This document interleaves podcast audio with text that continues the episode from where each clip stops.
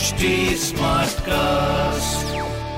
आप सुन रहे हैं एच डी स्मार्ट कास्ट और ये है लाइव हिंदुस्तान प्रोडक्शन नमस्कार ये रही आज की सबसे बड़ी खबरें।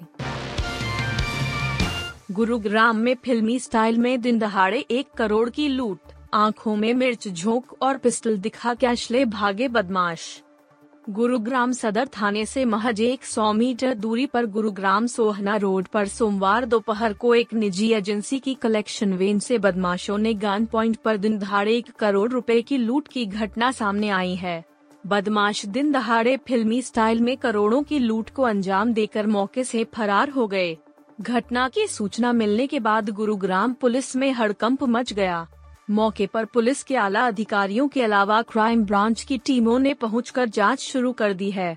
आधा दर्जन से ज़्यादा पुलिस की टीमें इस मामले की जाँच सहित आरोपियों की धरपकड़ में जुट गई हैं। पुलिस से मिली जानकारी के अनुसार एसएनआईवी कंपनी के तीन कर्मचारी कैश वेन लेकर सुबह कलेक्शन के लिए निकले थे।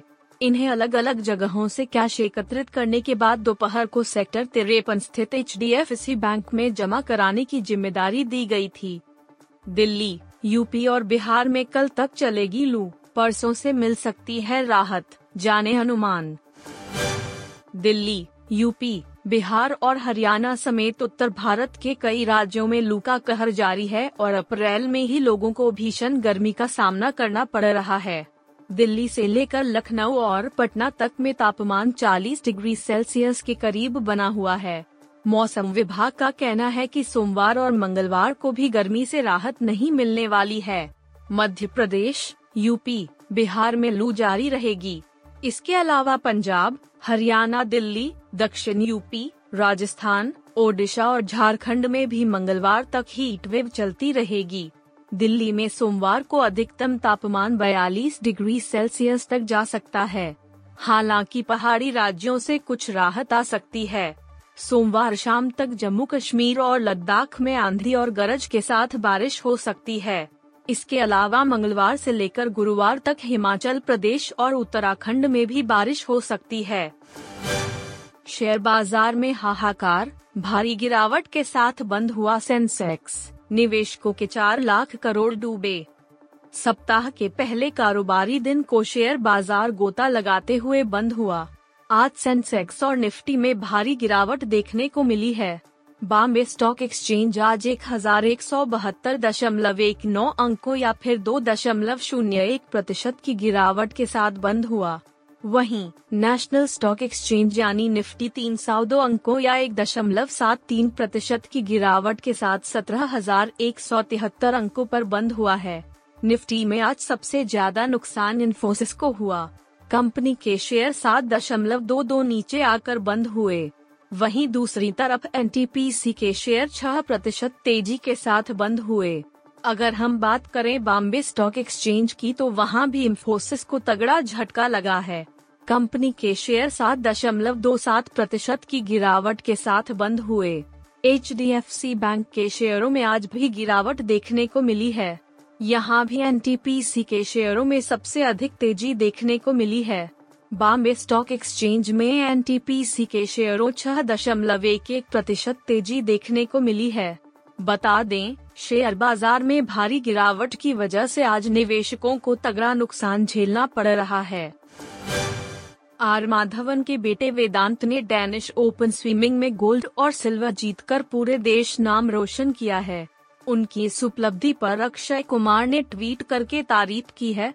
आर माधवन ने ट्वीट करके बेटे की जीत की जानकारी लोगों को दी थी, साथ में कोच का शुक्रिया अदा किया था। अक्षय कुमार ने इस ट्वीट को रीट्वीट करके आर माधवन को बधाई दी है। साथ ही उनके बेटे वेदांत की तारीफ़ भी की है। माधवन ने इंस्टा पर भी इस बारे में जानकारी दी है और इस पर फ़िल्म इंडस्ट्री सहित उनके कई फॉलोअर्स ने बधाई दी है। आर माधवन के बेटे वेदांत ने डेनिश ओपन में सिल्वर जीतने के बाद गोल्ड भी अपने नाम कर लिया है। बेटे की जीत पर माधवन काफ़ी खुश हैं और खुशी फैंस और फ्रेंड्स के साथ सोशल मीडिया पर शेयर की है। उनके ट्वीट पर अक्षय कुमार ने वेदांत की तारीफ़ की है।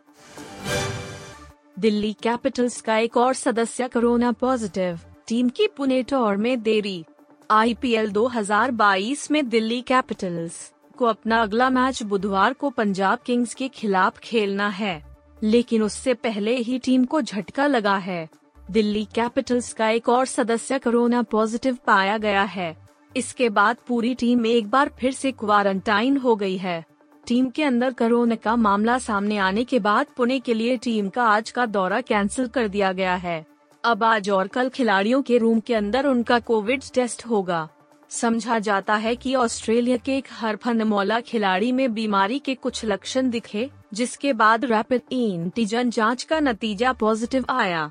मीडिया में जारी खबरों में कहा गया है कि वह ऑस्ट्रेलियाई खिलाड़ी मिशेल मार्श, मिचेल मार्श, है, जो कोरोना पॉजिटिव पाए गए हैं।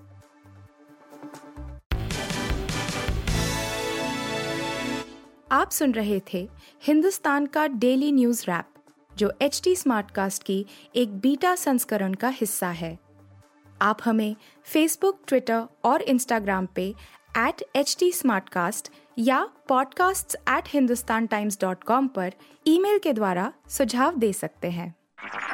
आप सुन रहे हैं एच टी स्मार्ट कास्ट और ये था live Hindustan production HD Smartcast.